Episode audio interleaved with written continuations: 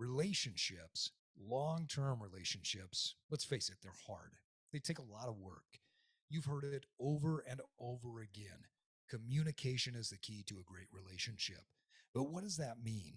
You see, a few years ago, my wife and I were talking, and despite all the great things about our relationship, we were just simply dysfunctional when it came to solving certain problems together, until we learned and started practicing almost daily the system we're going to talk about today. Welcome to the Evolve Podcast, a podcast about disrupting your life to spark new evolution. Evolve your body, evolve your mind, evolve your soul, and evolve your tribe. And now it's time to disrupt.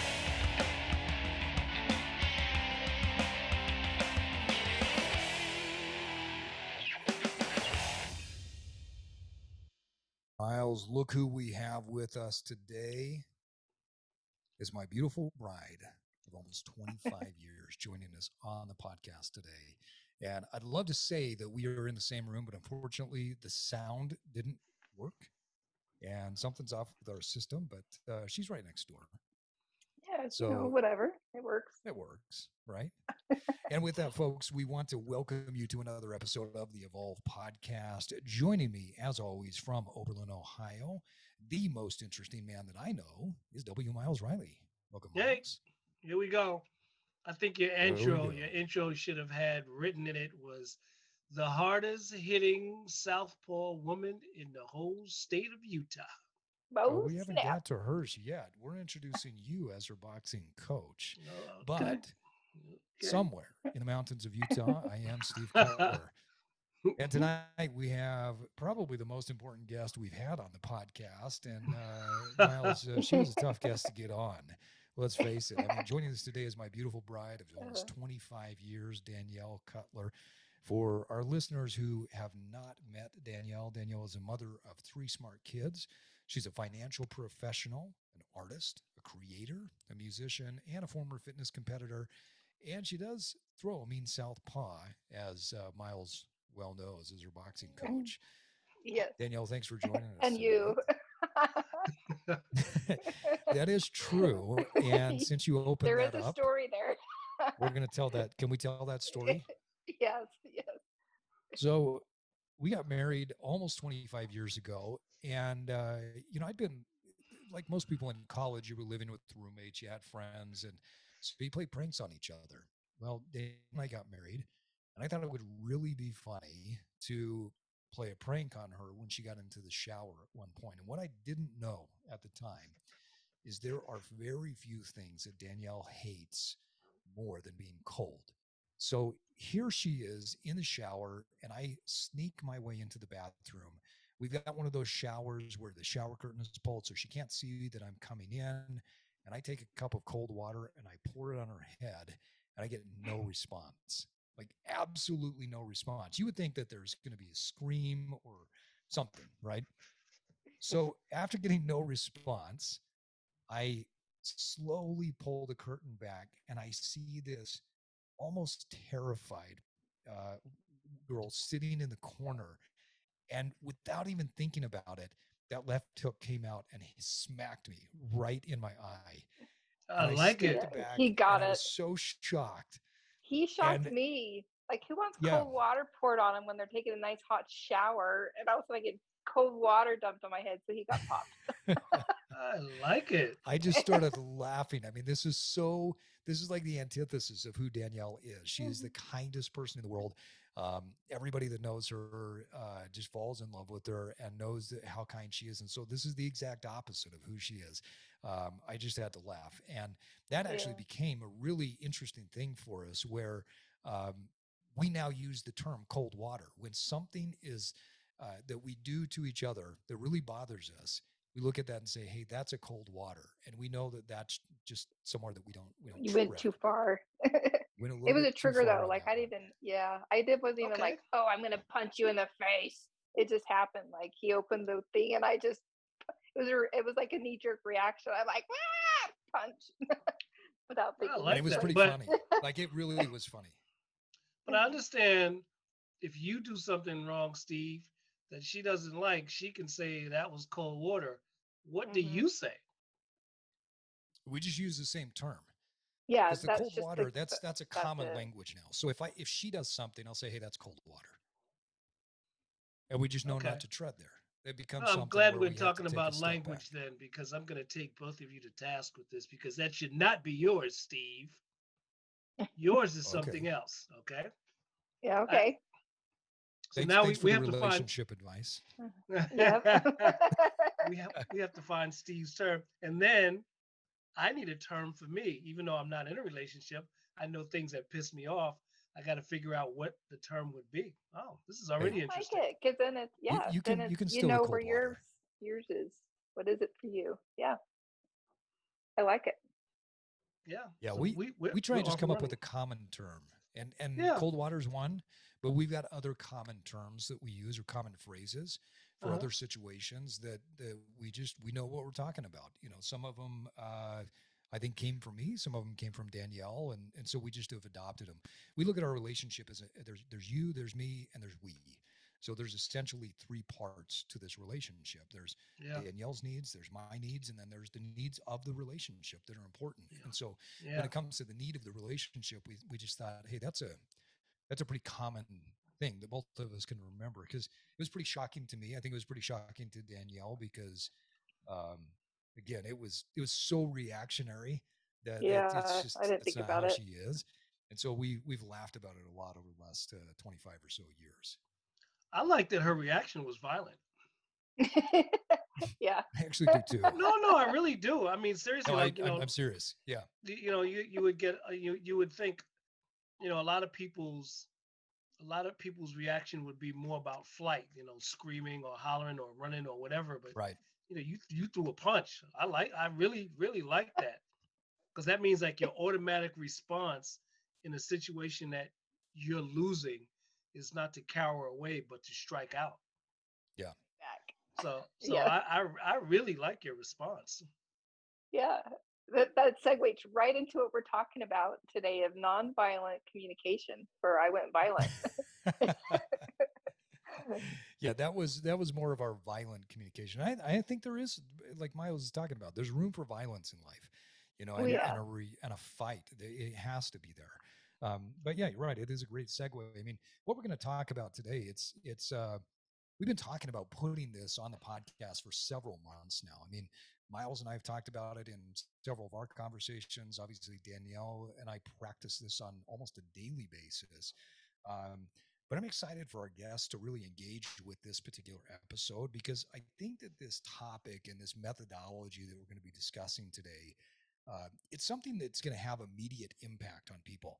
And I know that far too often people use that term, right? Far too often when somebody's trying to sell something, they'll say, oh, you're going to see an immediate impact. This truly is a topic and a technique that has immediate impact. When you start to learn how to use this methodology of nonviolent communication, you will see the results in your first communication. So it's got immediate impact, and I'm really excited for our guests, or excuse me, for our listeners to learn about this practice. So how are we doing? Are we ready to get going? We are ready to get going, but let me just add something and see what you and Danielle think about what I'm about to say, is if we're going to talk about nonviolent communication, should we spend a few minutes just talking about communication, period? Yeah, great thought. Because you lead out on that one, and then we'll bring it back to the practice. You go, Miles. We'll go with you. Well, because the reason why I brought it up is because people, I have this idea that I play with all the time, that every situation, interpersonal situation or intrapersonal situation, calls for its own form of language. Steve and I have talked about that before. You know, I can't talk to Tiago the way I talk to Steve. Tiago perceives the world in a certain way, a 14-year-old boy. Steve's a grown man. I can't talk to Steve the way I talk to Alicia. I can't talk to the three of them the way I talk to myself. So it's almost as if you have to become an artist with language, because you're crafting language and its nuances to get your message across. Mm-hmm. So you can't talk to people the same way. You can't talk to the same person the same way in different situations, let alone talking differently to different people. And I think as we get older, we get a set of language or vocabulary that we codify and we spread it across the board with no matter who we're talking to, or if we're not aware of how language gets used, we miss that. I notice I don't talk to this person the way I talk to that person, And if you're unaware of it, you can't use it as a tool. Yeah, and I think you make a really interesting point. When you think about language, far too often when we learn a language, we forget to learn another part of that language, a deeper level to that language. We forget to talk to the person that's sitting across from us and learn their language. What do they need? How are they interacting with the world? How do they see the world? And what resonates with them? Just like we were talking about earlier, cold water to Danielle meant something, right? That meant this is the no-go zone. And so then we adopted that into our language. Now, if somebody didn't listen to this podcast, they didn't know us, and they didn't know that that was some sort of the lexicon that we use in our relationship, and they heard us use the term cold water, they would probably think we're talking about cold water coming out of the tap or cold water that's in the bathtub or whatever it is. They have no idea what the definition, but the definition or something kinky. Totally different. They might think it's kinky, depending on where their mind is. Right.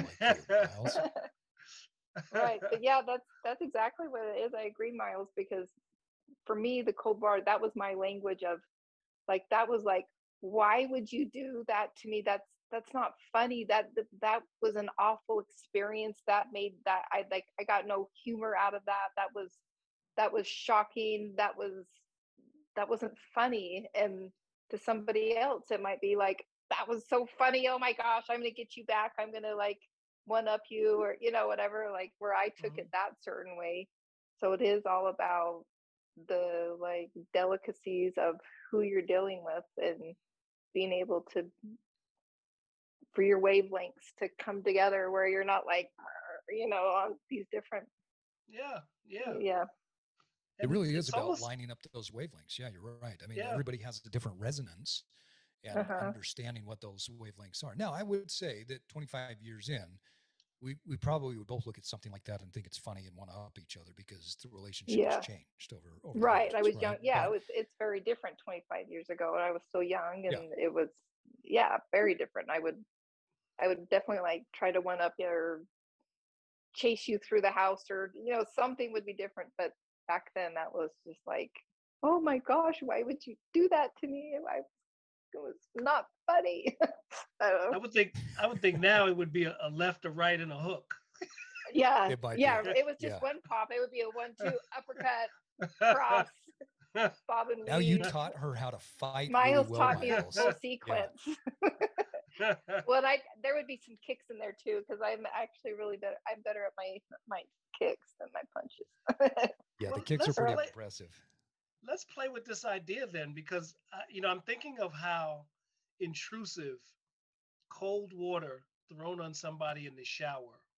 Yeah, that's intrusive. Yes. And I think of, first of all, you're in the shower. You just gave her a new part of the language. It's intrusive. It was intrusive. Think about it. You have to close when you get in the shower. Think about the privacy element and not the privacy, well, the part of the privacy, but just a sense of your own aloneness, and you get into your own zone. In order to do that, you have to close two doors. You close the bathroom door and you close the shower door. So you really think that you're just insulated and it's just you and yourself. And steam. And it's the steam. And steam. And again, don't forget the steam. You got all these elements of ultimate privacy, and somebody has penetrated both those doors. And one of the doors they didn't penetrate, they went over. That's such a violent, intrusive act. So if we think of there's these two doors as metaphors of talking to people and understanding the two doors that they have closed, metaphorically speaking. I love it. Instead of intruding through those two doors, how do we open them gently to receive the message of cold water so they can accept cold water? Yes. Wow. That's a great question.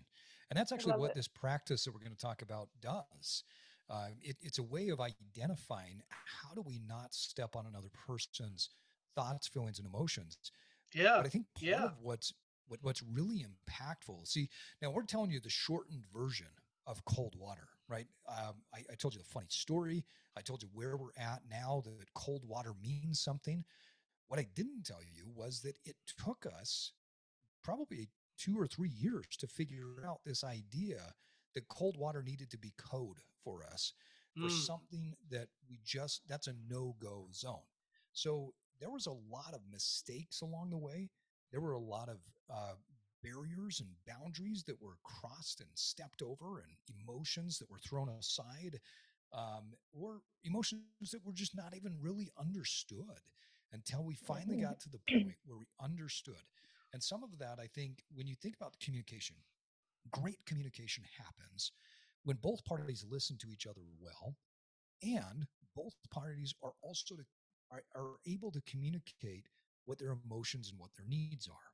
Now, if there's a breakdown in either one of those sides of the communication, then the whole situation breaks down. And like I said in the introduction, you know, we found ourselves 20 plus years into this thing we call a relationship and a marriage, and said, wow, we still really suck at certain problem solving, resolution type things. We just we're really dysfunctional.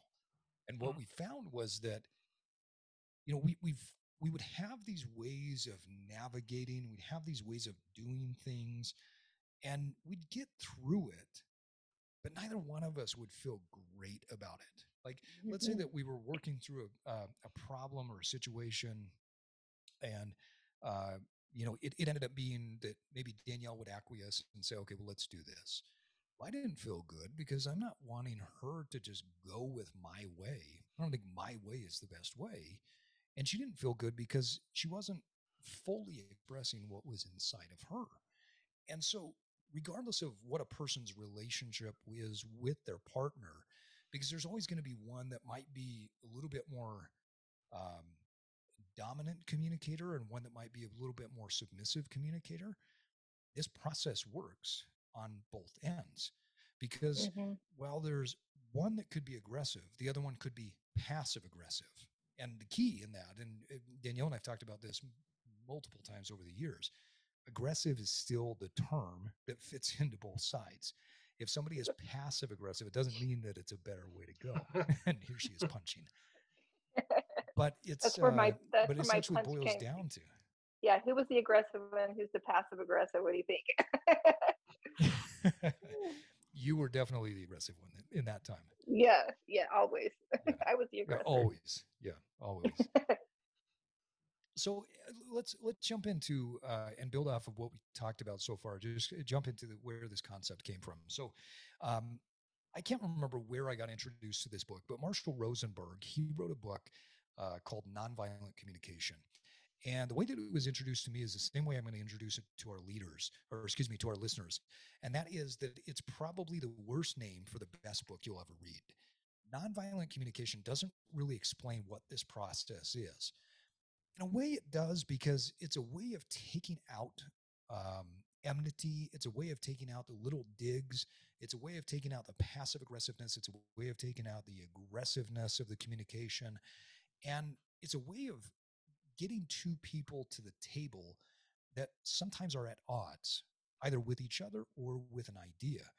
And so in this book that Rosenberg wrote, he details out this process that he used, not just in relationships between husbands and wives, but Rosenberg was a person that would get called if there were literally countries warring with each other and they were at a stalemate and they needed to figure out, okay, you're bombing this person, you're bombing that person.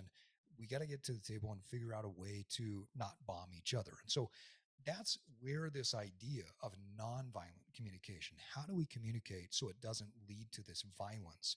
So, you know, let me tell you a little bit of our backstory. So a few years back, we were in the midst of a disagreement, and we just really came to the realization that while we had always gotten along pretty well, we love each other, we enjoy spending time together, that we didn't have skills, we didn't have a system, we didn't have a tool that we could use effectively to work through conflict in a simple and elegant way. And one of the things that's always been important to us is that we express love to each other in a way that is important for each other. You know, I receive love different than Danielle does. And so that's always been a big thing for us. And so what was happening is we would build up this goodwill with each other throughout the month or throughout the year. And then we would reach a point where there would be a disagreement or an argument, and it would just go and go and go. And we would literally go into this cycle of at some point we'd look at each other and say, well, what the hell are we really even arguing about? What the hell are we disagreeing about? And Rosenberg's book opened up this concept to me. And I went to Danielle and I said, hey, I bought you this book too.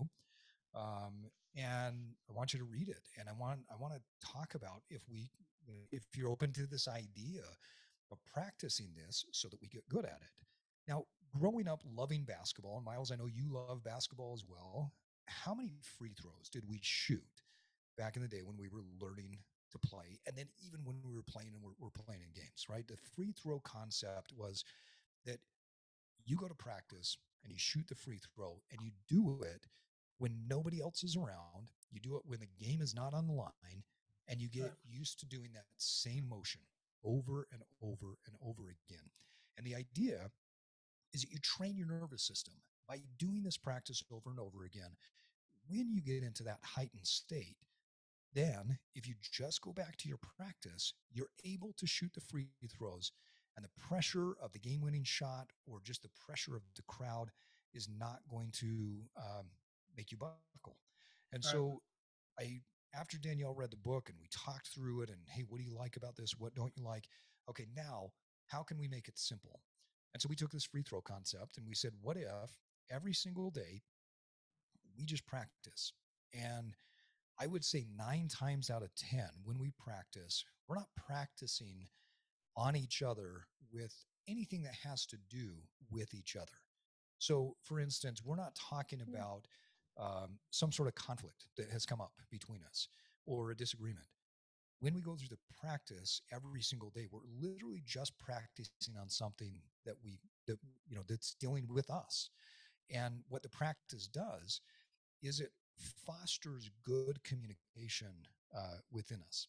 Now, we've done this now for, God, how long, Danielle? I don't know. I was just thinking about that when you were talking. I'm like, when did we start this? How long has this been? I can't remember. It's been over a year, maybe 2 years. Okay, a year. I don't know. Maybe a couple of years. Yeah. So what we did is we started every day just practicing and saying, okay, let's run through the practice. And in doing the practice, we saw immediate results. And then when we would go into a more heightened state of communication where tensions were higher, it made the practice, or it made it a lot easier. And I would say more often than not, we would just fall into the practice. Every once in a while, we get into something where we're going back and forth and it turns into more of a bickering at each other. And one of us invariably will look at the other one and say, wait a minute, let's go into our practice. And then we take a deep breath and we go into the practice immediately. Now, here's one caution that I would tell you for our listeners. There's a lot of studies out there that have studied the effectiveness of the importance, I should say, of your emotional state and the way that your nervous system is set up when you go into conflict. And if you go into a conflict situation and you're heightened, if you are angry, if you're frustrated, if you feel like you are emotionally hijacked, and what we mean by that is that you're not thinking clearly.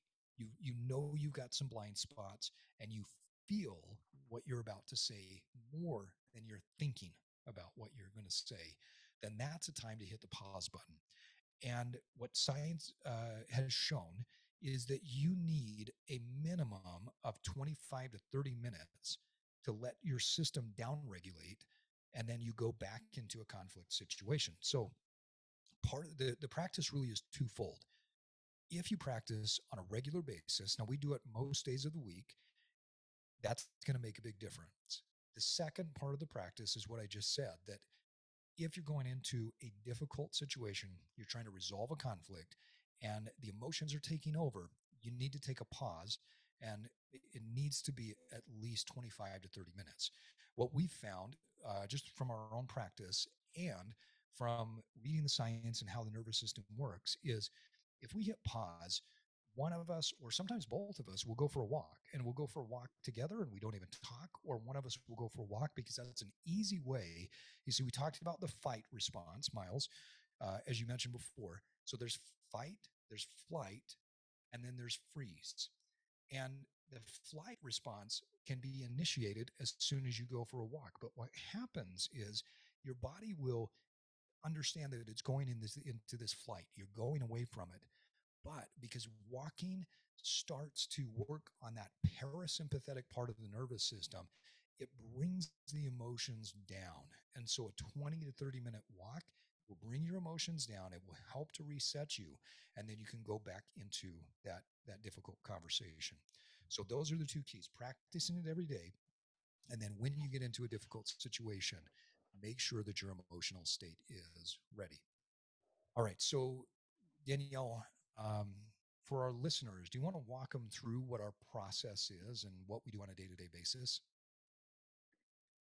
Yeah. So now we modified it like ever so slightly, but so now we start, it could be, we take like 2 minutes. It could be that we each take like 10 minutes, just kind of depends on the time we have and then what's on our minds. But we start with just saying what's something positive that that's going on right now in our world? What is it? Something that's something that's positive. So it could just really be anything. And so that we're just always starting off on a good tone for the day, and you know, not focusing on negative things. And then our next piece is to say to identify how we're feeling. And then again, this could be anything. And then like Steve said, this is not like a conflict situation between us. It's just purely, I'm feeling tired today, or I'm feeling a little anxious about this upcoming thing at work, or I'm feeling really excited about the weekend, or I'm feeling a little bit disconnected, and I, you know, whatever it is, or it could be a multiple, it could be like 2 or 3, you know, feelings that you've identified. So you just kind of get out, you know, it's just a little gut check. What's inside right now? What's inside of my gut? How am I feeling? What's in there? And then the next thing we identify is, what are my needs? So after all my feelings, what needs are coming based on what those feelings are? What is it comes from that? And then the last thing is the strategy of, okay, so here's my feelings, here's what my needs are, what's my strategy? How am I going to do it? How am I going to tackle this? How am I going to kind of get my feet wet with this problem and try to problem solve it? So I'm meeting my needs and my feelings are being addressed. So it's positives, identify your feelings, needs, and strategy. And then with the whole nonviolent communication thing, the beauty of it is you are 100% owning your own state and how you're feeling. And the biggest thing that this has done for me, and I think our relationship, it's taken away the blame of casting how you're feeling and blaming it on somebody else. That it's 100% you own it. It's mine. You know, the strategy, the needs might be where it comes into the relationship of, you know, this is where we can come together on it. It's 100%. This is, I own it. This is mine. Yeah, what's that famous definition of anger? They said anger is what you do to yourself after the other person has left the room. Yeah. Exactly. Anger and bitterness. Yeah, I think, you know, like Danielle said, it really has brought a certain level of emotional accountability for both of us. And, you know, going back to what you were talking about earlier, Miles, this is something that has brought a lot more language to our vocabulary. You know, when Danielle said that we go into, okay, here's how I'm feeling. And we don't really delineate between an emotion and a feeling. You know, we know that, like, there might be a sensation. I might be feeling a sensation of an anxious energy. I could call that an emotion, or I could just feel it somewhere in my body, and it's a sensation. And we don't care. We've gotten to the point where we want to recognize the feeling and or the emotion. And this could be anything from I'm feeling really happy, I'm feeling sad, I'm feeling anxious, I'm feeling stressed, or as Danielle said earlier, I'm feeling tired. I mean, this last week I've been dealing with this head cold. And so I think every day that we've talked, I've said, I feel tired. I feel like shit. I feel like, you know, I mean, there's multiple ways I could describe it, but identifying the feeling or emotion, that's, you know, it's paramount that we do that. And one of the keys that I want to make sure that we point out is, if you haven't picked up on it, what we're not doing is we're not saying you made me feel this way. And we don't do that in our communication when it comes to conflict, because what we realize and we know, and we live in this space right now, is that how I feel is 100% mine. It's nobody else's. Somebody cuts me off in traffic. It might spark a feeling in me. But then if I follow that feeling and it turns into an emotion of anger or frustration, well, that's because my focus is there. Now, Danielle may do something, or let's say that when I threw the cold water on her, right? I created the stimulus. Now, her initial response to that is physiological. It's not something that she can't sit there and say, yeah, there was a shock to it, right? We're not going to lie about that and say, no, I don't feel the shock. This is not about emotional blindness. This is about recognizing what the feeling is. But she feels that emotional shock or that physical shock, and then it might turn into something that's emotional. And she may say, hey, that physical shock made me feel emotionally unsafe because I don't want to be uncomfortable physically. I don't want to, that's not funny to me. There are many things about that that don't make me feel safe and comfortable. And then she might go into her need and say, I have a need to feel safe and comfortable in our relationship, right? She's owning the feeling, the emotion, and then she's owning what her need is relative to that emotion. Now, before we go any further, I want to go back to the modification that we made. So Rosenberg's methodology is emotion, need, strategy. Now, where we've changed it and we've evolved it, we did that for a couple of reasons. Number one, I think that human beings are inherently wired to be negative. It's a response to our evolution. It's a response to fears that we have. And so, you know, we look for the problems, we look for the negative. And we threw a hypothesis out there one day while we were talking and said, well, what if we just started the day with something that we're proud of, something that we see that was really positive? What if it was, you know, something that happened yesterday that you were really proud of? And what if we had some time to just brag about ourselves? What would that do? And we played with that for a little bit, and it's been a lot of fun. And I can see for myself, I mean, it's changed my perspective significantly. I've started to look at the world in a much more peaceful way, because I'm not looking exterior for positives and then interior for negatives. I'm now seeing the beauty that's everywhere. So that's the one modification that we've made. I mean, Danielle, what's that done for you as we've added the positivity? I think that's only been something that we've done for probably the last, 3 or 4 months. I think part of it is like the whole like Pavlov theory of, because we've been so repetitive, it's like, it's just like conditioned my mind. Before I even say anything, like I'm already like feeling positive. Like it's just It's that there's just a conditioned response because we've conditioned ourselves. We've Pavloved ourselves into it. Pavloved ourselves. If our kids listen to that this episode, they'll love that because there's an inside joke there. Yeah. That's a great T-shirt. I've Pavloved myself. I like that. Pavloved myself. Yeah. Speaking of T-shirts, if you're listening to this episode and you have not picked up. Yeah, that is the key. If you're listening to this episode and you haven't picked up one of our Evolve T-shirts on our website, go to evolve-cast.com. We've got all of our merch up there. But think about this Pavlov concept. We have truly Pavloved ourselves. And I'm glad that you said that you start to feel happy and positive as soon as you get into it, because it is that, like, you literally change your emotional state before you even start talking. And I feel the same way. Uh-huh. Yeah. I think the other cool thing for me is I love sitting here. Like we typically just, to paint the picture of how we do this, and I'm not saying everybody needs to do it the same way, but we'll do it where either Danielle's on her way to work or I'm on my way to work, whoever has to leave first.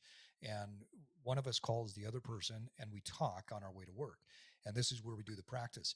And what's really cool for me is, she'll call me or I'll call her and I'll say, okay, you ready for the practice? Or she'll say, you ready for the practice? And then I always say, okay, ladies go first. And she'll start into the positives. And before she gets going, like, I start to put a smile on my face because now here is the person that I'm connected to the most, the person I love the most, that's now talking about herself positively. And I don't even know how to explain what that does for me inside, but it's kind of like if you have friends and somebody else is talking bad about your friend and you want to defend your friend. Far too often, I think in life, we think that it's okay to talk bad about ourselves, but we forget that we are someone else's favorite person. And so there's been times where Danielle and I have gone back and forth to each other and say, hey, don't talk bad about my best friend. And so this practice of the positive at the beginning, it just puts a huge smile on my face because I love listening to her talk about the things that she's doing really well.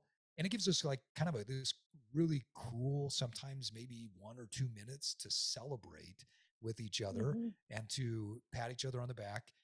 Sometimes it's silly and goofy and we're making fun of each other, joking about the stuff, but it's a cool little celebration that we've added in there. You know, what's interesting, right? What you've done, and I've practiced this a lot, what you've initially done is dislodge yourself from yourselves. Mm-hmm. Yeah, yeah. Because, from the ego, and Steve, for sure. you know this phrase that I'm about to say, I use it all the times. It's a phrase I got from meditation where they say in meditation, what we aim for in meditation is to reduce our near 100% probability of a fixed response to a conditioned stimulus. Yeah. And early on, what you guys were talking about is what you do inside of an emotional moment is you allow yourself to pause. Mm-hmm. And you allow yourself to feel the emotion, whether it's taking a walk. And in that time, it allows you to stop and play with the emotion and almost dislodge yourself from the emotion. And then you can play with it. Because I was thinking what I normally do is if I have an emotion pop up and I'm in that emotional tone and I'm responding to a particular event, person, or situation, I always ask myself, who in the world would respond the opposite of the way I'm responding now? Yeah, I love that question. So it's like, and I'll go back to you guys with the shower, the cold water. And I'm playing like I'm Danielle and I've emotionally dislodged myself, I would ask myself, who would respond differently to this? Mm-hmm. And the person that would respond differently to that is Wim Hof. You know who Wim Hof is, right? Yeah. Yeah. Oh, right. Yeah, the soul therapy. Yeah. The you throw ice on him and he's going to go, make it fucking colder. Yeah, let's do it. Breathe into the cold. The cold is my teacher. Right. So I am one with the cold. When it comes to these emotions, and it's interesting because I get a lot of it. I've grown emotionally because of my ex-wife, because I watch how my ex-wife deals with Tiago. And she deals with Tiago in a way that I think is an amazing, gentle, understanding way. And I would always deal with Tiago in this kind of hard dad way. And the hard dad way wasn't fucking working. It works until it doesn't. Right. And I watched how she did it. And I said, okay, if I keep a certain loving foundational dadness, but add these elements that she's using, I can come up with some phenomenal shit here. And yeah, it worked. That's great. That's a true artist way of like, how else can this be done? How can I look at this from a different angle? I'm only looking at this angle. I need to come on this side now. So you're giving a 360 and here's the emotion, and you're not attached to it. It's I can look around it from different angles. Yeah. I can move around. It's here and I'm out here going around it. I'm not in it for here. And you also gave me another great t-shirt. Thank you. How else can this be done? Yeah. Oh, I like that. Yeah. Give our listeners that quote again, Miles. I know that you brought that up before. Say that quote again. What we aim for in meditation is to reduce our near 100% probability of a fixed response to a conditioned stimulus. And the stimulus, go ahead. I'm trying to get my head around everything. That. Stimulus. I know. Everything is stimulus, right? Right. Everything is a stimulus. And most of us usually have one way to respond to a particular stimulus. We, like as Steve said earlier, somebody cuts you off in traffic, you get pissed. That's the stimulus is the person cutting you off, and your conditioned response is to get upset. Well, if you change that, all of a sudden, now that you know that you're doing it, it becomes a tool, something that you can manipulate it, because most people are not aware. They just respond. But the minute you pause, feel the emotion, you can start to now navigate doing a 180. Yeah, you own it now. You own it now. I had a moment in a basketball game a long time ago when I was playing college basketball, where there was this big brouhaha and people were arguing. It didn't turn into a fight, but it could have. And one of the opposing guys on the bench looked at me, and I was on the court, and he said, "Number 33, why don't you shut the fuck up?"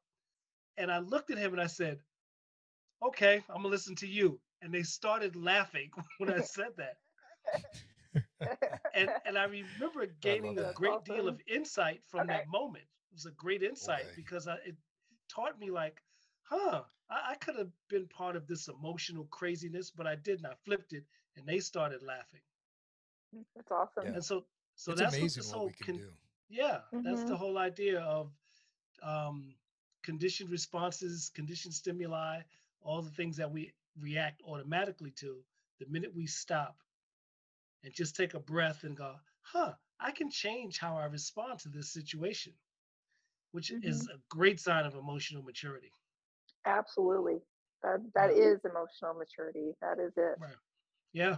Yeah. Yeah. It's an iterative process. And for our listeners who haven't listened to episode 63, where we call it Mastering Meditation with Miles, I would highly recommend that you go do that after this episode, because that episode, Miles walks through several meditative practices that you can employ that will help you to understand this, the personal meditative growth that you can go through.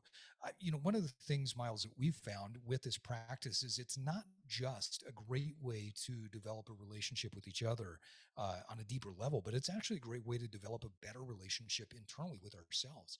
In fact, the other day, Danielle we were talking about some conflict that she had going on, and she said, "Okay, I've got to think through this." And so I come back after work, and there's a bunch of papers laid out on her desk. And she says, let me show you what I've gone through. And she's written out all of her emotions, thoughts, feelings.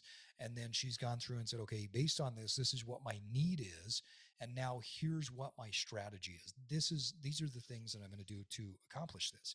Now, because she takes full accountability for it and full accountability for how she feels, what her needs are, and what her strategy is, she's not coming to me and saying, Steve, solve my problem or fix my problem. And the other thing that she's not doing is she's not venting to me. You see, this whole concept of, oh, I need to vent. Not that that's a horrible thing, but science has shown that venting is oftentimes ineffective at the desired result. When we vent, especially when we vent anger, it just multiplies and we feel more angry over time. But when you go through this process of saying, here's what my emotion is, you see, you're not leading with emotion. Emotion is there, but you're actually leading with this cognitive process. The Stoics would say that this is the way to live, right? They're telling you to don't ignore your emotion, but also don't let emotion be the horse that drags you through the muck and the mire of your life. So she's got all the emotions. She's taking full accountability for how she feels. She's taking full accountability for what her internal needs are. And then she says, here's my strategy. What do you think? And sometimes we'll do this with each other where I'll say, here's what I think my strategy is. What do you think? And she'll say, well, have you thought about this? Or what about that? And we'll kind of bounce these ideas off of each other so that we can get some social proof on the strategy. Is it going to work? Is it not going to work? We know each other well. What am I missing? She might look at, what am I not thinking about? Yeah. What am I missing? What am I not thinking about? Or sometimes it's literally just that we need to be called out on something. Like she'll say, Steve, that's not going to work. Like, I know you, this is what you're not going to do that. You're going to do this other thing. So that's probably a better strategy, and vice versa. We'll call each other out if the strategy is way off. Now, fortunately, that doesn't happen often. And I say fortunately, just because we have iterated through this process to where we know each other, we know ourselves pretty well, but it's also a really good feeling when we get called out for a strategy that is not going to work, because that's the point where we've been living in this self-deception. And that's why, as a partner, we can help each other to kind of break free from that. So this is a process that once we started to get into this as a couple, I would journal about it. And now I know Danielle does that from time to time. It's not like we're journaling this every day, but when we have conflict inside, we don't just explode at each other. We sometimes will write down, this is what I'm feeling, this is what my needs are, and here's what I think my strategy is. And frankly, for those of you that are listening and are saying, well, this sounds great, and I'm going to go try it, and they're painting this beautiful picture, it doesn't mean it's easy, right? It's a simple process, but that doesn't mean it's easy. And I'll tell you that a lot of the time when we put this process together, we'll get to the point where it's strategy, and I'll look at her and I'll say, I don't know what the hell to do. Like, I know how I feel. I know what my need is. And other than my strategy of talking to you right now, I really don't know what the hell to do. And sometimes she'll say, well, have you thought about this? Or have you thought about that? And more often than not, we just look at each other and say, yeah, well, I'm sure you'll figure it out. And we give each other space for the not knowing, because there doesn't always need to be an answer or a strategy right there. And I think when you talk about this holding space for another person, really that's what it is to us, is we're going to hold space that she feels a way, I feel a way, I have a need, she has a need, and we don't even know what that's going to look like to fix it. But once it's out there in the ether of the universe, we're going to figure that out over time. So Danielle, I want to just run through some questions with you, because I think it's valuable for our listeners to hear our perspectives and what's changed. What are some things that have improved? So, how, from your perspective, has our conflict resolution changed? I think it was really bad. Like, I think I've always been kind of more of a touchy-feely person. And I would sometimes even get so wrapped up in my emotions that I'd have a hard time identifying them. Like, when we first started doing the practice, like, I would just struggle just trying to like pinpoint what my actual feelings were. I'm like, what is wrong with me? But so so what's changed is I'm like, I've gotten good at like knowing my, like, I know myself better. And then, like, if we've gotten into conflict, it's real easy now to be like, if we get off track, like if we start getting nitpicky or whatever, it's also like, hold up, stop, this is silly. We know how to do this way better. And it's almost like, you know, often it even just kind of like instantly deflates. It's not even that you always necessarily have to go on a long walk. You know, sometimes you still do or whatever. It's like, okay, I got to get like head check. I got to like rein this in.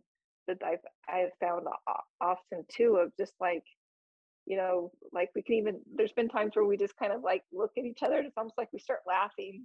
You know, we've had this moment where it's like, oh, okay, well, this isn't right. We're not doing this right. This is silly. And then we laugh about it. And then it's like, okay, well, this is how I'm feeling. And then we can do it. So it's, there's definitely been like a ton of progress, but it has taken, at least for me, because I don't think I had a lot of I had a lot of emotions. I didn't have a lot of emotional maturity until I like really, you know, like committed to really understand myself more and own it, that like I feel like I've grown a lot in that space that I did as a new person. Yeah, and it's been really cool to watch. And one thing I do want to point out to our listeners, this is something that recently I was lecturing to a pretty sizable group of executives on communication and conflict resolution. We were actually talking about this topic in particular. And so as I'm lecturing to these executives, the topic of how you process emotions came up. And Danielle and I are two totally different processors. What I mean by that is not just that like I'm male, she's female, but Danielle is an external processor. In order for her to understand her emotions, she's got to talk about it. She's got to get it out there. And along the way, she's going to figure out what that emotion is. And so as we went through this practice, I think, you know, you started to, you would ramble and you would kind of go through stuff and then you get lost in what you were talking about. And I think one of the things that I've seen from my perspective is that you've gotten to the point where you know you're an external processor. And so you process externally by saying, let me think about this. Let me talk it through.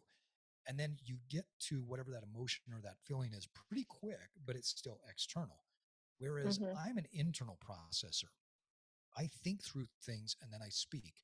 Now, the difference between external and internal processors, and here's where, as I was saying to this group the other day, where a lot of conflict can come up, is what an external processor does is they externally process what internal processors do. And so the internal processor sometimes can look at the external processor and say, why are you saying all of those things? And external processors sometimes can feel embarrassed. But seriously, with external processors, they've got to be comfortable with just saying, hey, I'm an external processor, so I'm going to talk this through. It might take me a minute to get to where I'm going to get to, but it's there.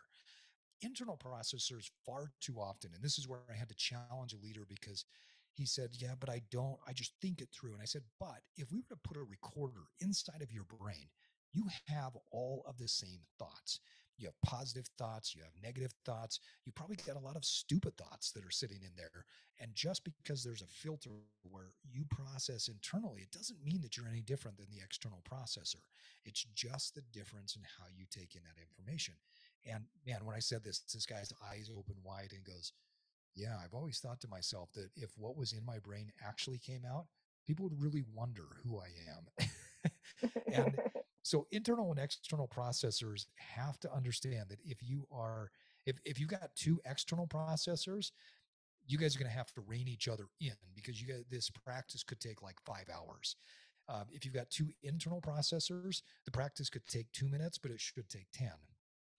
If you have like we are, where it's an internal, external, then it's it can be a great balance. So there's no right or wrong way, but it's important to understand that all great relationships are built on that triad of trust, honesty, and respect. And so understanding where the other person is and respecting the way they process, it's crucial. Right. So I've definitely seen that change and that improvement in you, Danielle, that I think has really been cool. What are some other things that have improved, relative to your emotional development and your emotional growth? Well, that's like personally. Well, then I just think, you know, as the relationship piece, and then just the connection of like just feeling like we're in sync, because I know what you're going through every day. You know, we just have that, like, we know each other better than anyone because we're connected that way. So there's just the relationship piece has its life and legs under it because we've given it life and legs. So there's the personal development, there's the relationship. You know, I know how you're feeling. You know, I already know how you're feeling and how your day's been because we already talked about it. We're connected. So.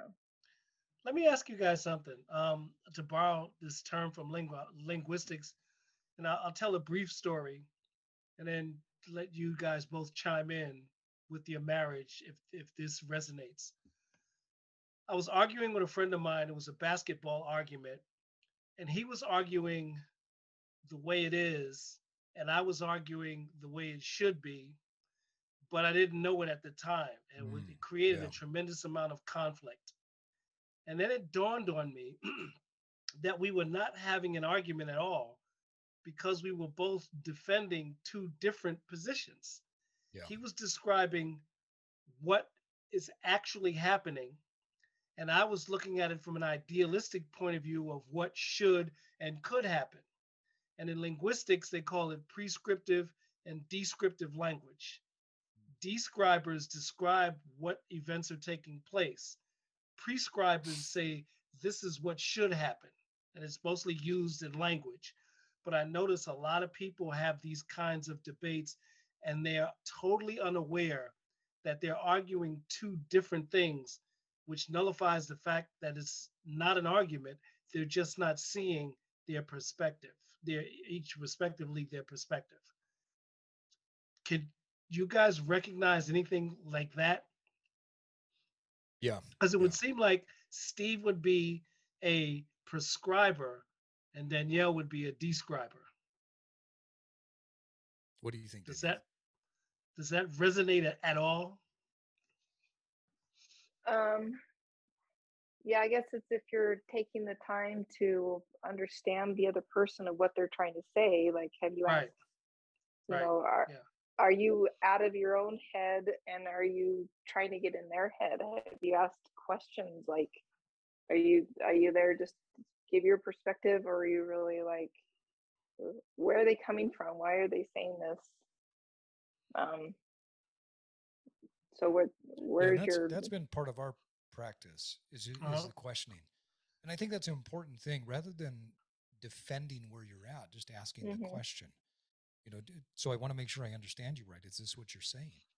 Right. The other thing, too, that we've gotten to the point where I actually think if somebody were to kind of see us communicate from time to time and they didn't know us, we're very direct about certain things. So there might be times where Danielle's saying something or I'm saying something, and one of us is not really hearing the essence of what they're saying.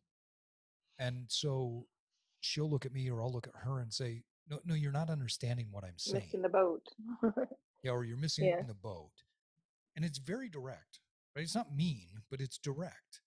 And that, again, when we talk about this common lexicon, this common language, like we talked about with cold water, if we look at each other and say, no, you're not hearing me. See, when we say you're not hearing me, what we mean is, you're not hearing my emotion. You're not hearing the intent. You're not hearing what's going behind, you know, this. It's being filtered because it's like Steve might bring something to me, and then I'm thinking that he's meaning this, and then I'm like, you know, acting off like just what you said. It's like I interpreted it to mean this, and then it's like, no, that you're missing the whole point. Like that's you're missing the context of like what the real point is, and it's like. Yeah. Okay, back up. What do you mean by that? Like, where, you know, it's like, okay, I got to ask some questions because my head went here, my filters took me here, and I'm not seeing the right perspective. And so it's like time to ask questions. And if he's filtering himself, you're not getting a complete picture of what he's trying to say. Right. Right. Yeah. Yeah. Like we talked about, I mean, the skill set. So when you think about this skill set that you have to develop, it's a two-pronged skill set. It's the ability to understand your emotions, needs, and your strategy, and being able to communicate that in words that the other person is going to understand. Right. Yeah. But yeah. on the other end, it's about understanding when somebody communicates to you their emotion, their needs, and their strategy, you have to be able to hear that. And here we talk about from the heart, right? So you have to understand, like Danielle was talking about, the context, the intent. But then sometimes when we say, no, you're not listening, then there might be some details that are being missed in there. Right. And so hear is heart, listen is ears. And those are the common language terms that we use, but it's a two-pronged approach. You have to be able to communicate without a filter externally, and then you have to be able to take it in. And those two skills are paramount to success. At any time in this cycle of communication, you can see some sort of breakdown in there. So I think that the listening and the practice itself gets rid of a lot of that, because we don't really, if we're interrupting or we're interjecting when the other person is doing their practice, more often than not, it's just to nod and to say, oh yeah, that sucks, I'm sorry. Or, it's something that's supportive. Or if it's celebratory, hey, I feel happy and I'm excited. Yeah, that's really cool, right? We're supporting, we're empathizing with what the other person is saying. Very rarely is there an interjection while the other person is talking about their emotion or their feelings. So I think oftentimes, Miles, like you talked about with these two different ways of communicating, you get rid of that with this practice, because you're talking about the emotion, the need, and the strategy. And when you get into that rhythm and that cadence, the skills just develop, and you kind of fly by that, that ability that you have to create that chasm. Yeah. So Danielle, we talked a little bit about how this changed you personally. I want to ask you, as we've done this practice, what are the changes you've seen in me? We've gone through this, you've had some changes, you've seen it in our relationship, but what's changed in me from your perspective? Like just overall, or during practice, or? Yeah, from doing the practice, how is this, what are some changes that you've seen? I think you hold the space more of like, of the listening and understanding me. Like there's just, there's more of a comfort that I have with you, of that you're, I guess it's just from a maturity, I don't know, of that. I know if I come with our, boundaries that we've set, that I'm not going to attack, I'm not going to blame, I'm just going to, if I'm going to open up and share how I'm feeling, like I have complete trust that you've got those skills, that it's going to be well received. So there's a lot of, I don't know, just a different, it's just a different level of our relationship. There's, it's like a safety, I think. Yeah. There's a lot of what safety. It sounds like. Yeah. There's a lot of safety that exists in the relationship. Well, you've always been a great communicator. So that, you've always been a leader and a communicator, and that's just always been there, and taught the kids, and, always had that great communication skills. That's just always been there for you. But I'm trying to think of what else has changed. I guess I think that's safety. A big one. I think that's a big one I want to point out for the men listening to this podcast, because men inherently, when we want to be fixers, and that was something I remember one time in particular where we were going through the practice, and I had made a couple of comments, and probably well intended, but I'm just wired to at that state to try and fix, to try and provide solutions. Yeah, that's probably been the biggest. Yeah. Mm-hmm. And yeah, I remember like it created a massive conflict. We ended up having to get off the phone and talk later at night about it. And we didn't get through the full practice because I had screwed that up to the level where, you know, I wasn't hearing, I wasn't listening. It was more so like I'm coming in to fix it. And, you know, this was something that I had a coaching client bring up recently to me and said, so, but don't you feel like you have to fix it? And I said, yes, initially I did. But what happened, that was part of my emotional growth, is I had to learn how to hold space longer and to just wait. I needed a lot more. Yeah. I think as men, we need to learn that, because I've been accused of that too. Men need to learn that. I've been accused of that too. I've heard many times in my life women saying, I don't need you to fix it. I just need you to hear me. Yep. Yeah, I've heard that quite some time in my life. Yeah. Yep. It's huge.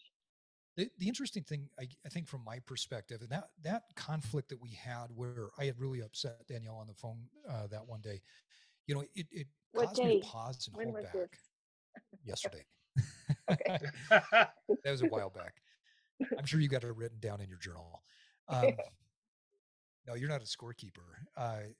So that when that happened, I paused and I had to reflect and say, okay, why am I doing this? Like, what's my emotion? What am I feeling in that moment? And why do I feel the need to jump in to fix it? And it was funny, when I asked myself that question, the whole thing just dissipated. The need went away because I thought, I don't have that need. Because the need is coming from this ego of, I need to feel proud that I can fix a problem. But it's like, well, that's not even my problem. This is Danielle's emotion. This is something that she wants to fix. She needs to fix it. And as soon as I let that go and I started to practice just shutting the hell up and holding more space, it was amazing what it did for me. I started to notice that I was seeing more nuance to Danielle's beauty in how she thought and how she handled things and how she was analyzing and how she was working through this stuff. And so I sort of feel this sense of pride. And I thought, man, this is really cool to see what's happening inside of her. But I got a sense of love, a sense of admiration, and really this feeling of connectedness, because now instead of trying to jump in to fix something, we're emotionally connecting better because I'm able to sit there, take it in and feel it. And so I feel much more emotionally connected. Now, it doesn't take away the need to fix. I think as men, we are wired that way, but what happens and you're good at every once in a while. Right. I mean, that's something that I think through my career, I've been able to solve problems, whether it's solving a business problem or helping to solve a conflict between people in you know, relationships or whatever it is. But I don't need to do it all the time. And what I found was my need is not to do that all the time. In fact, if I do that a lot, then it just drains me. And what shifted was, as soon as I started listening more and just holding more space, the times where Danielle would say to me, hey, I'm not sure about the strategy, or hey, what do you think about this? Or hey, can you help me? It was even more meaningful because A, she's asking for it, and B, it was a more complicated problem. And so I could put my mind to the test at that point rather than just saying, well, stop doing this and start doing that. You know, the simple never works. she can fix on her own, and I don't get anything out of that. So the emotional rewards from doing that were just really unexpected and pretty cool. So I think that's been a fun thing, and I'm glad that we had that conflict. Which is another thing I want to bring up, that far too often in life we get to the point where we avoid conflict because we're afraid of it. And I've always said that I'm a big fan of conflict because the best relationships that I have in life are the people that I've had the most conflict with. I don't love conflict to combat, right? I'm not looking to fight with another person. But the way I view conflict is that we have a conflict of ideas. Sometimes we have a conflict of ideals. And so from an ideological thought process standpoint, or an ideal or a morality standpoint, we may see things in two different ways. That's okay, because that means that there is a space we can come to where your perspective and my perspective are going to help each other to raise to a higher level. So if you're listening to this podcast and you say, but I don't like conflict, I'm an avoider of conflict, jump in. Don't jump in to fight, but jump in to do the practice, because I can tell you on the other end of conflict, there are great things. Now, we're not talking about burn the bridges. That's why we're talking about this practice of emotion, need, and strategy. If you apply this, you're going to get through the conflict. Danielle, I want to go through the practice with you, if that's okay. And really just imagine that, we're doing this on a day-to-day basis, because I think it's important not only to talk about what it is, but I think it's helpful for our listeners to hear what that practice looks like. So does that sound good? Yeah, I did. Okay, sure. Let's do it. So we'll do our normal practice. If you're a listener of the podcast, you can imagine that Danielle and I are driving to work, or one of us is working at home for the day and the other one's driving to work. And so we've called up each other, and here we are on the phone. And so I tell Danielle, hey, ladies first, and she's going to start out with her positives, and then she's going to jump into the practice. And, the reason we're doing this, and I've got to be honest with you, I probably should have said this at the beginning of the podcast, is not to put ourselves on some sort of pedestal. It's not to tell you that we have everything figured out and we have a perfect relationship and a perfect marriage. And it's nothing like that. But there's always a risk in socially with putting something out there like this. The risk is to be viewed as people who think of themselves as great or good or better than somebody else. And that's certainly not the case. We'll be the first to admit that the conflict and the challenges that we've had, we think that they're similar to what everybody else has gone through. There are times where the battles have been fierce and intense. There are mistakes that have been made. There are stupid decisions that we've made. And so I don't want to misrepresent anything. The reason why we chose to do this episode is because coming through on the other end of this with not having great conflict resolution skills before, and then saying, hey, I think we're pretty well practiced at this, at least to the point where we've seen some very positive changes in our relationship. We hoped that this would inspire somebody. You know, maybe you're a guy in your 40s or 50s and you just struggle with opening up emotionally to your wife. Maybe you're a woman that is going through a divorce and you don't know how to communicate effectively to your now ex-husband. Or when you're going out dating and you're trying to determine, what does this look like? I don't care what stage of life you're at. This practice is going to benefit you. So as we go through this, just understand we're trying to help and show a way. And however you apply this and whatever works well for you in your own personal practice, we hope that not only is this effective for you, but we'd love to hear from you on what's working. All right, so Danielle, you're in the car. I'm in the car. We're driving to work. And ladies first. Okay. I am feeling positive today about the fact that I got up at 5 a.m. this morning to do my workout, because I have been, I like to get up at least by 5:30, if not 6, but I have been very lazy with my workouts lately, and it's down to nothing, like, especially since you've been sick, where I just like kind of made excuses, and just because of my own problems I've been dealing with, I'm like, I'm not going to keep my routine. So I broke the chain. I got my butt out of bed at 5 a.m.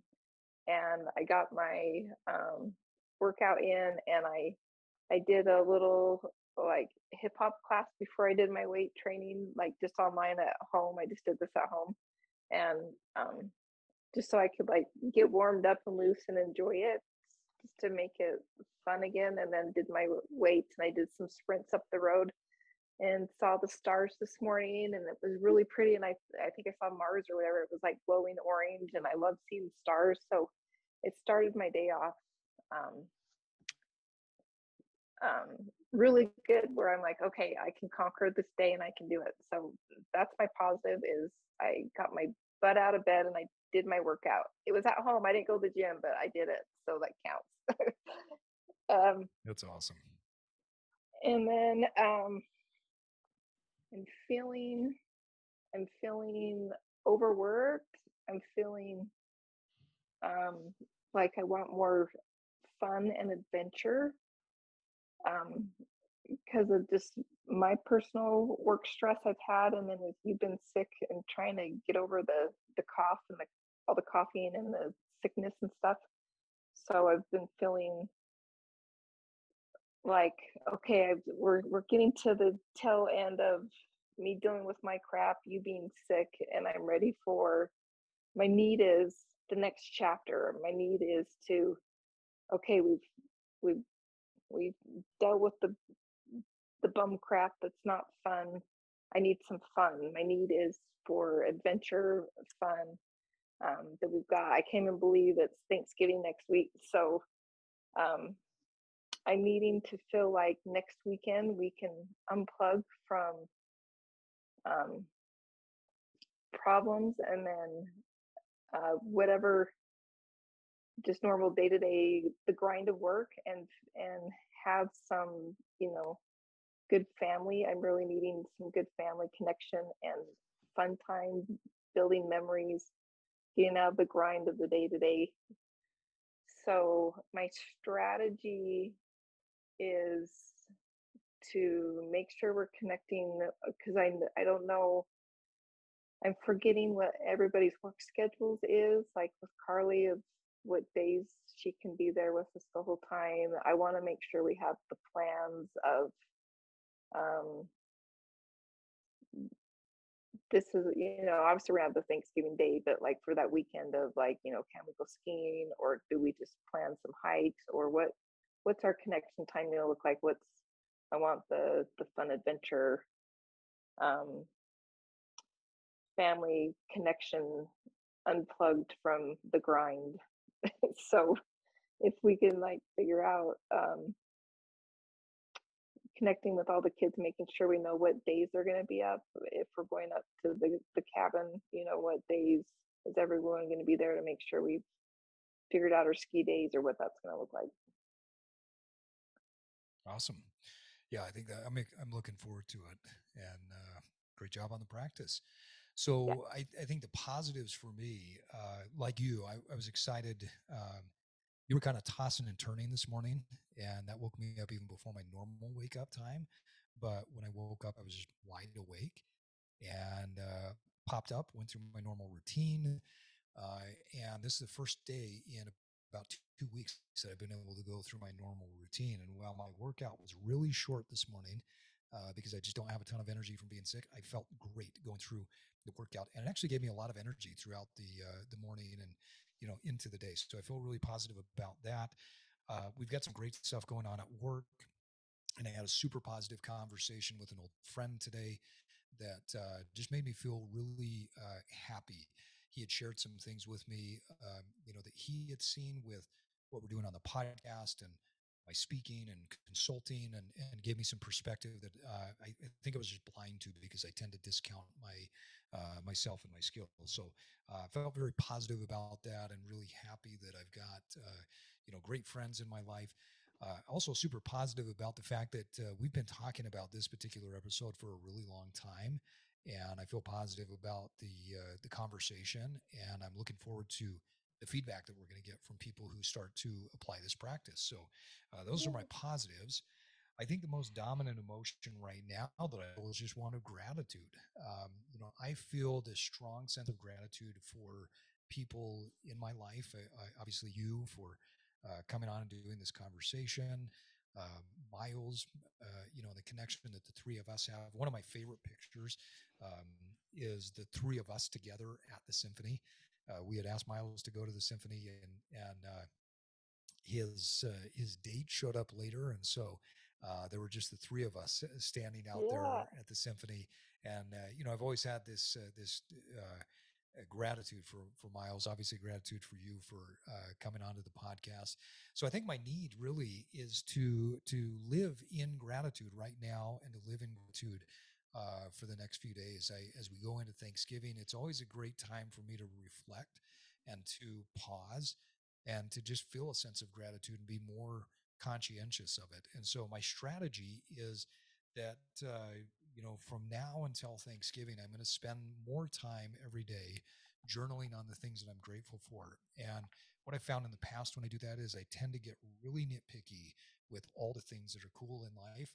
And that's always a nice reset at this time of the year. So, you know, I think that's my first strategy. The second strategy is to start to express that to more people when I feel that gratitude, because I love being able to give that feedback to other people. So that's my practice for the day. All right. So imagine, you know, if we were in the car at that point, we would say, hey, thanks, love you. And we'd go on with our day. Now, we've chosen to do the practice primarily in the mornings because it just works in our schedule. It's kind of the time that helps us to kickstart the day. I don't know that there's a time of the day that works better other than just what works for you. So if you decide to do this practice and utilize Rosenberg's method of nonviolent communication, use it as a free throw, do it in the times where stress is not heightened. And more often than not, like Danielle talked about, you know, what she talked about relative to her emotions, needs, and her strategy had nothing to do with me. I mean, yes, I'm going to be there and we're going to be in the family time and we're going to, maybe we need to plan the family time. You know, the thing that I expressed was more about gratitude, but essentially we're not dealing with any conflict there. And that's important because what you're trying to do when you're practicing is develop your ability to shoot the free throws when there is no pressure on. The game isn't on the line, and so you're practicing before the pressure gets on there. All right, Miles, so this last little bit as we've been going through the practice, I know you're a very astute listener and observer. I'd love to get your feedback on the practice and knowing both of us, what are you seeing? Well, I love the end. I love what you guys just did when you guys demonstrated the practice. I actually thought that was really cool. It's funny. Like if I were to picture some people in a car that go into work together, and somebody might be silent, somebody might be rambling about something, but it seems like when you have this planned type of conversation, I could easily see how once the first person gets out of the car and says, honey, have a great day, you know, whoever it is, I could just see how it could kind of charge your day. Mm-hmm. That you have this planned way of speaking with each other and anything can come up, but it also opens the door to creative things that you might want to do. Yeah. You know, we're talking about hiking and, you know, and you're expressing your emotion, which means that during the course of a day, at any point, one of you might pause and think about what the other person has said, and then could come up with an idea of like, oh, let me augment that. Or, you know, if it's something that's negative, like, what am I thinking? So if it's something negative, say you, Danielle, you get out of the car first, you're going to work, you both have expressed, Steve has said some things, a couple of things that are inner conflicts with him, not with you. And then you get home earlier and you think, oh, how can I, without even talking about his negative emotion, prepare something that really is mood altering, or vice versa. Yeah, yeah. Or vice versa. You know, Danielle, you get out of the car and Steve drives off and he's really been listening to what you're saying. And he thinks, huh, what can I bring home? What can I do at home to just alter that little thing she was talking about? And it just opens up this tremendous can of worms for like so much stuff. And I don't think people do that. I don't think people do that. I think it's really specific. I think people basically listen to the other in terms of just kind of hearing, okay. And, you know, and when they drive off, nothing is, it just sounds like a creative way to start the day off, dealing with your own emotional state and well-being, whether it's negative or positive. Mm-hmm. Yeah. That's what I heard. That's, I took a lot. It's funny, I took a lot from that. That was really interesting. There's a lot that comes from it. And I think that, you know, I'll give you one example. So a couple of weeks ago, just in passing, I looked in the cupboard and my favorite little espresso mug, it has its little saucer. It's got these, you know, this Porsche Martini Racing, which I love Porsches. I love Martini Racing. Like, I love all that kind of stuff, right? So this is kind of that's the holy grail of my espresso time in the morning. And I looked in there and the plate was broken. And so I just kind of made mental note of it. And then when I saw Danielle, I said, hey, did you know that what happened to the plate?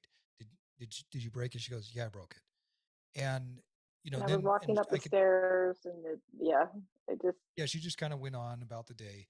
And like, it was totally uncharacteristic of her to, you know, to respond like that. But I could tell she was busy. I could tell she was going to something else. And, you know, later on, it registered this emotion that I was like, God, that kind of made me feel bad, but bad's a garbage term. What did I really feel? And I felt sad. I felt like, you know, normal. It was just the difference between happiness and sadness often is just the difference of our expectations. And my expectation, because she is typically so kind, loving, and, you know, apologetic when something like that happens. And I didn't get that. I thought, oh, well, that just made me sad because it didn't meet my expectation. And so, but I also could tell that there was something going on. She was, you know, in her head, something else was happening. And so later, and maybe it was a day or two later, I said, hey, can I just share something with you? You know, the other day when I mentioned my broken little saucer, it's not a big deal, to be honest with you. It really is not, and mistakes happen. So I'm not mad. I'm not upset about it. But it did make me feel sad. It made me feel sad because normally when something like that happens, you tell me about it. And then when I asked you about it, you moved on really quickly. And I didn't even finish talking about how I felt to get to what my need was. And she looks at me, she says, I know, I feel so bad. I'm so sorry. I actually didn't tell you because I was going to try and fix it first and then talk to you about it. And I had this plan. And then when you brought it up, I was working and thinking about, you know, X, Y, and Z. And she goes, I know I didn't handle that in the way that I, you know, met your emotional needs, and I'm sorry.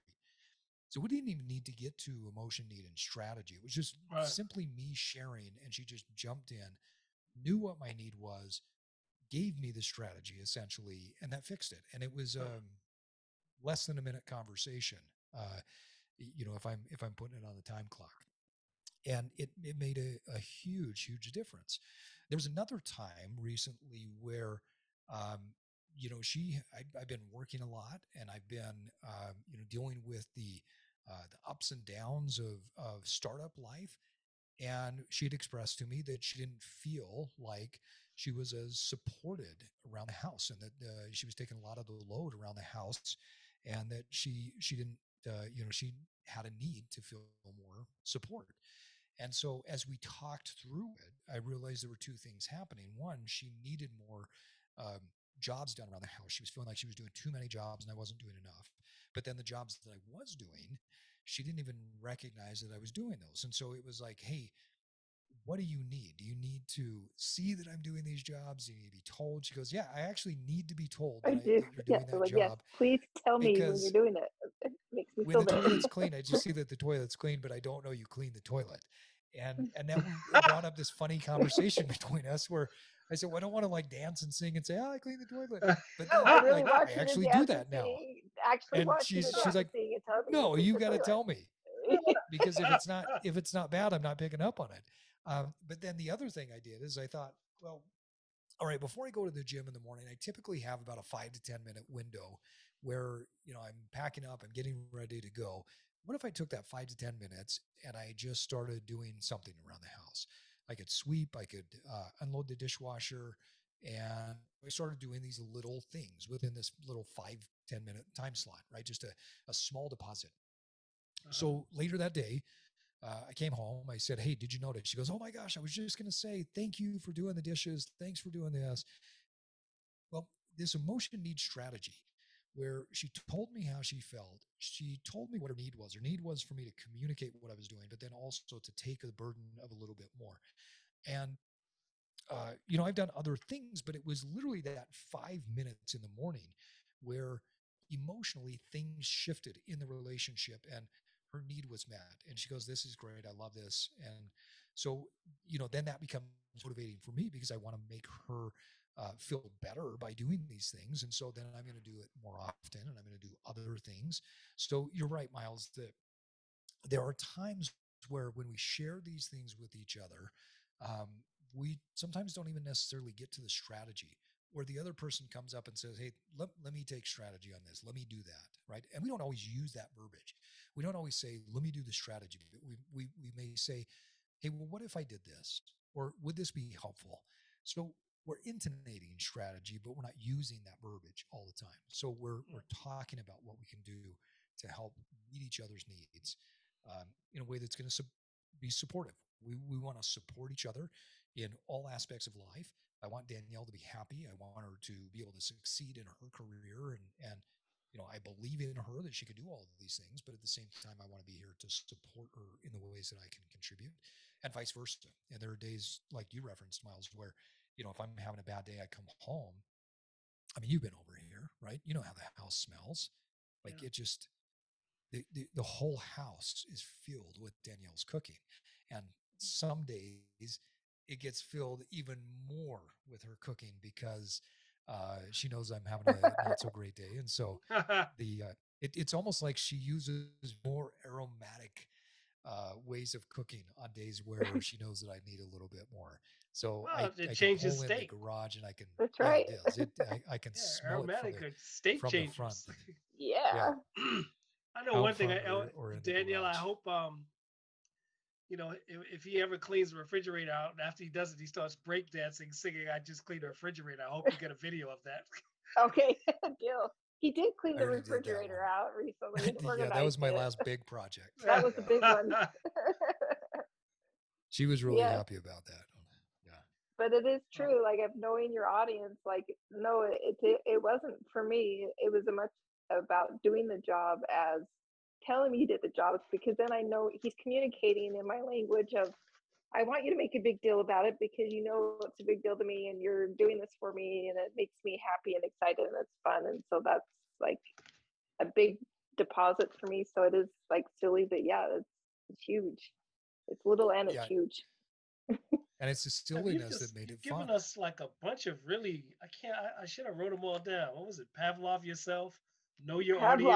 Love yourself. And there was another one. Know your audience. I like that because in the context of a relationship, you know, that's very powerful. Know your audience.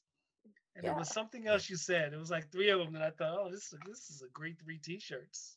You're going to have to listen to this episode after we put it out. Get all that. Yeah, because I want to get that. Wow. Well, one thing I would say, you know, and we're getting on our time here that we need to start wrapping it up. But, you know your audience. That's something that we talk about. That's a common phrase in our relationship because, you know, we both work outside of the home. We have kids that we love and that we want to support, but they're at a stage of life now where, you know, two of them are older and in college and working, and one of them is home and at high school, but they're running in multiple directions.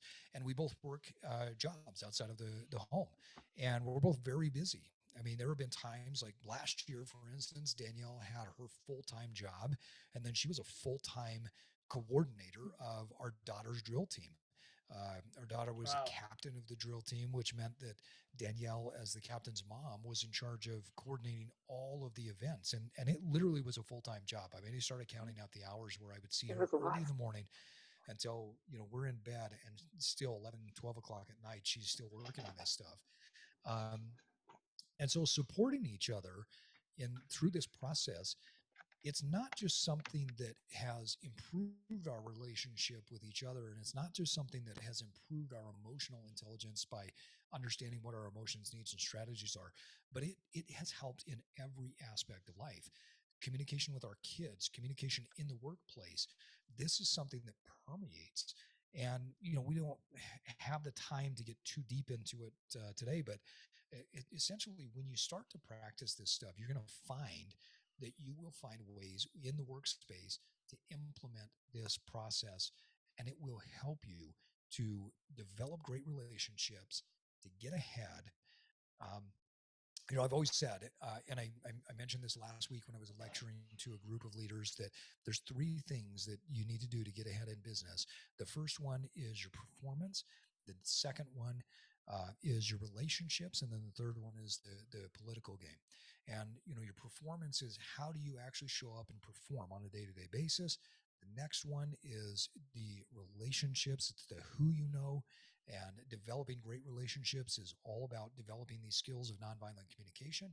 And then the third one of playing a political game is really nothing more, nothing less than being seen at the times where you need to be seen in a very positive way.